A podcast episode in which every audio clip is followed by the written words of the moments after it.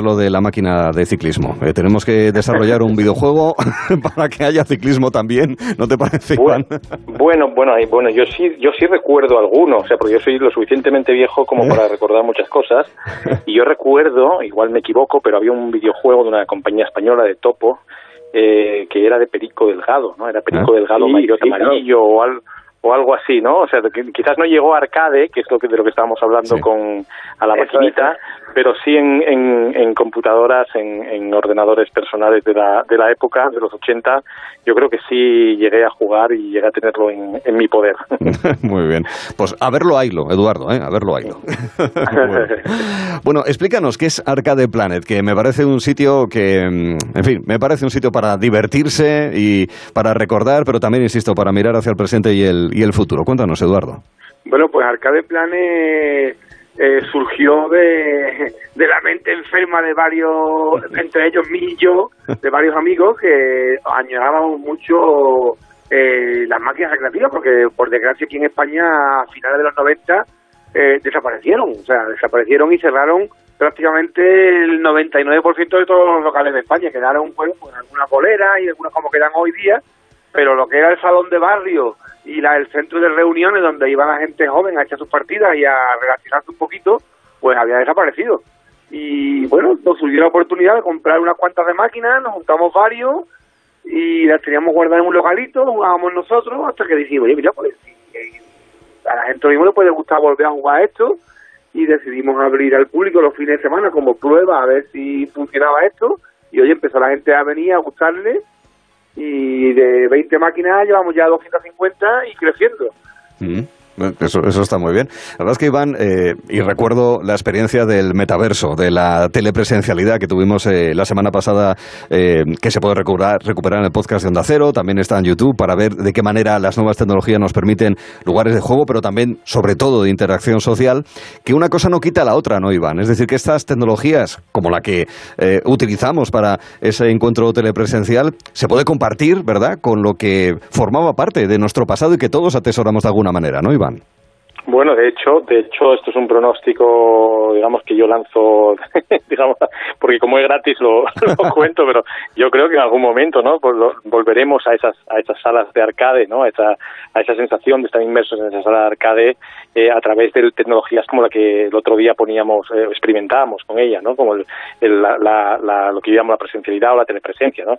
Yo creo que el, el ese ambiente que, que a unas generaciones nos, nos llevó a la socialización, nos llevó a, a, reunirnos y a, y a, compartir un montón de cosas, eh, puede volver gracias a, a, esto que llamamos el metaverso, ¿no? Eh, pero efectivamente no está no está reñida una cosa como la otra con la otra. De hecho, la, la esencia fundamental que es el juego y la interacción, repito, social, eh, está en, en, en, ambos lados, ¿no? Y es simplemente una evolución de la manera de disfrutar y de compartir los videojuegos. Eh, tenemos que mirar a, a, aquellas salas de recreativas, aquellas arcades de aquella época como, como un momento premonitorio casi, ¿no? De lo que está pasando ahora. Y yo siempre hago alusión cuando me preguntan, por ejemplo, por los eSports, eh, que el origen de este fenómeno de ahora de, de muchísimas de millones de personas viendo a otros jugar eh, a través de Twitch, a través de YouTube o de ver competiciones, ya se daba de una manera más local eh, en formato presencial en las mm. máquinas, en, las salas recreativas, ¿no? Donde nos reuníamos un montón de personas alrededor de aquellos que mejor jugaban eh, al Space Invaders o otras, otras, eh, eh otros juegos, ¿no? Mm. Así que, de alguna manera, siempre hemos evolucionado en, simplemente hemos evolucionado en la, en la, en la tecnología de la que disponemos para llegar al mismo objetivo mm, final, que es la, la socialización y el disfrute, ¿no? ¿Qué, ¿Qué, triunfa más a día de hoy, Eduardo? ¿Pac-Man, el Tetris, el Street Fighter? ¿Cuál es el juego que atrae más gente? Bueno, pues eso es una de las cosas curiosas que yo cuando empezamos a, cuando abrimos el local empezó la gente a venir y yo siempre pensaba que bueno pues la gente vendría por las máquinas modernas eh, los chiquillos se irían también a las máquinas más modernas más llamativas de tiros de coches de conducir aviones de aviones pero te sorprende muchísimo que llegan chiquillos de 5, 6, 8 años que, que, apenas todavía han empezado en el mundillo de esta a, a jugar y demás y te preguntan por el Pac-Man o te preguntan por el Donkey Kong pero bueno, mm, esto no ha salido. Bueno, claro, como Disney ha hecho películas como la de Romper y cosas así, pero sí. han vuelto a, experimentar o, quieren ver lo que era Pac-Man. Pues claro, Hoy día ves a Mario en la Switch y es un Mario de 16 millones de colores en 4K, en alta definición y 3D. Y cuando los chiquillos ven lo que era Mario cuando salió Mario por primera vez, con sus cuatro puntitos, sus cuatro colores y sus 8 bits, pues la verdad que se sorprenden, pero juegan, oye, y, se llevan tiempo delante de las máquinas y, me sorprende muchísimo. Sí, señor, con las palancas, con los joystick, para disfrutar también los gráficos, ¿no? Que incluso por alguna extraña razón nos parecen más reales los de hace unas décadas. Yo, por ejemplo, recuerdo en las salas de recreativos que se veía mucho a don Benito Pérez Galdós porque era la imagen de los billetes de mil y había que ir a un sitio a que te diesen las monedas para poder eh, jugar. ¿Cómo se juega? ¿Hay que llevar monedas o es con un bono? ¿Esto cómo es? Aquí es una entrada única de 10 euros, mm. los menores de 10 años pagan 8 euros y todas las máquinas están en free play. Así ah. que es el momento que mucha gente aprovecha con 40, con 50 años para decir, por fin me he terminado este juego que nunca pude terminar en la vida, en el mm. salón recreativo echándole moneda, y ver los finales y se los terminan con sus amigos y demás, y la verdad que es curioso ver a la gente interactuar con las máquinas.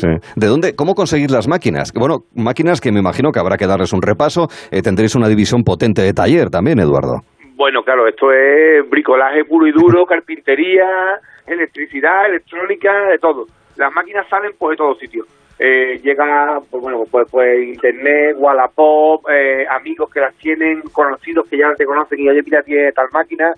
Lo que pasa es que ya llega un punto en que tienes tal cantidad de máquinas que has conseguido por, por, por, España que ya lo que buscas pues son máquinas más raras que no salieron en España, que salen americanas o son japonesas o las que trae, bueno, entonces en nuestro local hay máquinas, desde, desde los salones de máquinas con que esperamos aquí en Sevilla, que conseguimos encontrar algunas máquinas, hasta de China, Japón, Estados Unidos, eh, de toda Europa, o sea, aquí puedes encontrar de todo. Mm.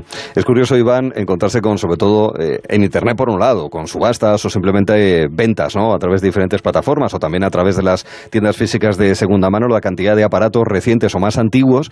Hombre, no te digo que un Atari del año 80 de estos de un palito para arriba, un palito para abajo y una pelota con forma de cuadrado, como las que se conseguían en Andorra y en Canarias hace 40 años, pero bueno, que ese tipo de aparatos funcionan y luego más, lo que me parece a mí ya absolutamente admirable, es que hay gente que, que es capaz de hacerlos funcionar, que para los que no tenemos ni pajolera idea de tecnología es, es, apasionante, Iván. Sí, y además, además se, se puede encontrar efectivamente de todo y son dispositivos que con el tiempo eh, van tomando un valor eh, histórico importante, ¿no? Y con lo cual pueden, pueden algunos de ellos llegar a estar muy valorados en esos, en esos mercados. Yo pienso en la, en la cantidad, en los millones de máquinas probablemente que, que se han destruido en España, ¿no? Porque las, las, las compañías, las operadoras que tenían estas, estas máquinas de arcade en las salas recreativas, en, en los bares, porque acordaros que en los bares, las cafeterías, siempre había alguna máquina de estas recreativas en, en, en la que jugábamos también cuando íbamos con nuestros padres a tomar algo, todas esas máquinas por ley se tenían que destruir. Y las, y las compañías, yo recuerdo, a ver, tengo grandes amigos en, en ese sector de, de las recreativas y me, me, cuentan historias ¿no? de cómo con mucha pena eh, han destruido por, por necesidad legal auténticas joyas, ¿no? que hoy serían consideradas auténticas joyas y que todos nos encantaría encontrar en algún sitio eh, para disfrutar cerca de nuestra casa. ¿no? Bueno, yo creo que proyectos como este, como este que está relatando Eduardo son aparte interesantísimos en lo en lo en, lo histórico y en, y en el recuerdo también son potencialmente eh, la base para construir centros de ocio, centros culturales a los que la gente quiera ir y que se puedan replicar por toda España y por todo el mundo porque bueno entre las múltiples tareas y, actividades de, lúdicas que hacemos a lo, a lo, largo de nuestra vida a lo largo del año pues irnos un ratito a, disfrutar con nuestros hijos a compartir con ellos la magia del entretenimiento electrónico a una de estas salas uno de estos museos es eh, francamente algo realmente eh, mm. apetecible ¿no? para mm. cualquiera estáis en dos hermanas Eduardo entiendo que vendrá gente de muchos lugares obviamente el centro poblacional más amplio es la propia Sevilla eh, si todo esto va bien, ¿qué se puede uno plantear eh, eh, para extender, digamos, esta oferta lúdica? Bueno, pues nosotros cuando abrimos aquí en dos semanas, la verdad que no podíamos imaginar eh, la repercusión que iba a tener en el resto de España. O sea, y digo el resto de España porque, por ejemplo, este fin de semana nos han venido gente de Girona, de Barcelona, de Valencia, de Tenerife, de Baleares. Entonces, bueno, y estamos en dos hermanas. Sea, esto es verdad, dos hermanas es un centro eh, eh, poblacional importante, son casi 160.000 habitantes, pero no es Sevilla, no es una capital de provincia, Entonces, bueno, pues ya llevamos un tiempo dándole vueltas a intentar pues, buscar algún local más amplio en Sevilla y ya no solo montar un salón recreativo como tal, sino un museo auténtico donde la gente pueda venir a disfrutar del, del videojuego y a saber su historia desde sus comienzos. Entonces, bueno, pues la idea es intentar crecer en ese sentido, mm. ofrecer una, un abanico cultural desde los inicios hasta, hasta poder disfrutar de, físicamente de la máquina. Claro. Eh, ¿Cuál es la máquina que más se os ha resistido? Primero, porque la queríais conseguir y no había manera, por cuestiones, no sé, de precio, de desplazamiento, del transporte, y también de arrancarla, de hacerla funcionar en las mejores condiciones posibles, Eduardo. Bueno, pues hay, historias, tengo 200 miles, porque imagínese, son auténticos roastri de, de recoger máquinas pero quizás la que más recuerdo tengo y la que más no, nos llamó la atención, porque fue la primera así súper clásica, fue el Pac-Man. Mm. El Pac-Man lo conseguimos a través de un amigo de Barcelona, eh, que la tenía localizada por algún, algún trastero, algún garaje, eh, nos la consiguió, nos la vendió y la restauramos, pero la restauramos con muchísimo, muchísimo cariño, eh, porque el Pac-Man ya no es, no es una máquina cualquiera, Pac-Man es un icono, o sea, ya todo el mundo que ve Pac-Man sabe perfectamente lo que significa. Tú le enseñas un dibujito amarillo con la boquita a un niño y todo el mundo te dice que es un Pac-Man, y a un adulto y a cualquiera, o sea, incluso no le gustan los videojuegos, sabe lo que es. Mm. Y la restauramos, bueno, la restauramos con dos amigos que tengo que trabajan en Bellas Artes, que se dedican a restaurar cuadros y frescos de iglesia, nos la repintaron, eh, bueno, se puso entera nueva, se, se limpiaron todos los tornillos, todo y además tuvimos la suerte de que el creador vino a Barcelona, nos llevamos la máquina a Barcelona nos la firmó. Entonces ya esa máquina para nosotros es, bueno, es parte viva de nuestra de nuestra exposición. Mm. Que un restaurador de elementos de iglesia restaure una máquina de Pac-Man del Comecocos me parece ya muy increíble. Muy bonito. Cuando, cuento la historia la gente alucina y digo, de verdad, y bueno, te puedo enseñar las fotos, los vídeos del proceso de restauración que lo hicimos entero, se documentó entero y es espectacular, vamos. Es, es muy chulo. Como la máquina como quedó, vamos. Sí, señor. Bueno, detrás de Arcade Planet está Sevilla Retro. El movimiento retro que cada vez, en fin, tiene réplicas en muy diferentes lugares. ¿A qué lo atribuyes tú, Eduardo? Pues yo creo que a la nostalgia. La nostalgia de, que cualquier tiempo pasado fue mejor, hablando de videojuegos, por supuesto. Hoy día los videojuegos son ya prácticamente todos, son ordenadores, todos son apartados gráficos, juegos muy espectaculares gráficamente, donde muchos jugadores juegan, pero antes los juegos tenían un, trasfondo más de diversión que de como, como hoy día, que hoy día, bueno, requiere mucha máquina, un ordenador es muy caro, cada vez la gente quiere las gráficas más modernas, y, y, antiguamente lo importante era que el juego fuera divertido y bueno de verdad. Entonces tú ponías a jugar Pac-Man y en 10 segundos estabas jugando al Pac-Man. Hoy día te coges un juego nuevo y requiere un tutorial, requiere que te expliquen bien cómo funciona el mando, que te explique... Entonces yo creo que la, simplicidad de los juegos y la, la, la adicción que tenía el juego a la hora de, de jugar con él, yo creo que era algo lo que hacía que la gente vuelva a, recordar esos tiempos. Mm, claro. Iván, en los libros de historia que puedan estudiar los chavales en el instituto o posteriormente o simplemente en la sección de historia de una librería o en eh, la descarga de libros electrónicos, todo lo relativo al entretenimiento electrónico, al videojuego, tiene presente, tiene futuro y es el leitmotiv principal de tus conversaciones vespertinas durante estos eh, veranos. Pero es verdad que ya forman parte de la historia, de esta cultura pop, ¿verdad? igual que se estudia, sí, la, historia con mayúsculas, pero también está la historia del cine y de la, televisión y, ¿por qué no, también de los videojuegos para entender lo que forma parte también de nuestra propia sociología, ¿no, Iván? Sí, estamos además dándonos cuenta, ¿no?